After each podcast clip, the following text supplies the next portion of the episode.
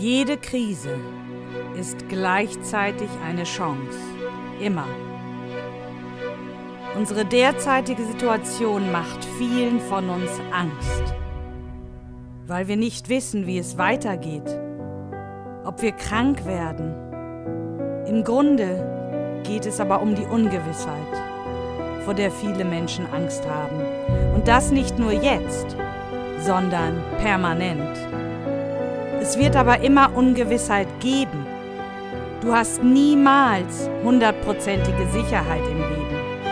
Du darfst und kannst dich aber entscheiden, wie du darauf reagierst. Gehst du in die Angst oder ins Vertrauen? Fokussierst du dich auf das Problem oder die Lösung? Beides gleichzeitig Die Chance, die uns jetzt gegeben wird, ist zu wachsen, zu lernen, uns darauf zu besinnen, dass wir alle verbunden sind, in einem Boot sitzen, alle Menschen weltweit, reich, arm, schwarz, weiß. Wir alle werden daran erinnert, was wirklich wichtig ist im Leben. Gesundheit, Liebe, Gemeinschaft, Familie, Mitgefühl, Vertrauen.